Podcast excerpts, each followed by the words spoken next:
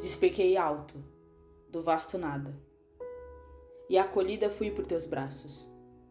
Abraçada e sufocada, suas mãos me apertaram forte, até teu amor atravessar e existir em meu corpo. Naturalmente sinto tua alma compartilhada a mim. São fragmentos de você que foram deixados para trás. E cheia de apreço por cada parte de seu ser, eu as carrego debaixo do peito, que guardo cheio de vida, para eternizá-las além do que sou. Em 29 segundos, soube que ao encontrar sua singularidade em perfeita harmonia com a vida, eu teria tudo em minhas mãos. Entregue facilmente toda a ambição do homem para ser feliz em minhas mãos. Pois o teu amor basta e o teu existir é suficiente para tudo que há.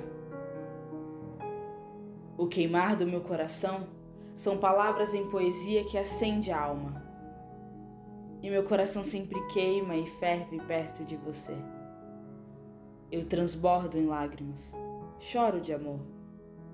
Grito por não entender esse derramar que não se cabe no peito.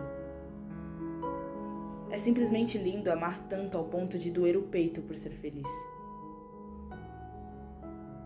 Um amor puro que não sabe a grandeza que tem. Amor esse que invade outros corações ao ser vividos por dois poetas que aprenderam a amar por si só. Um amor nosso, um amor digno de ser eterno. Eu te amo. E meu peito tenta aguentar a imensidão desse sentir. Obviamente ele falha, pois sou fraca de amor. Não tenho coragem nem forças para me apaixonar. Mas não pude evitar se teu olhar é tão perigoso e lindo como o mar. A minha intenção nunca foi nadar por sua superfície.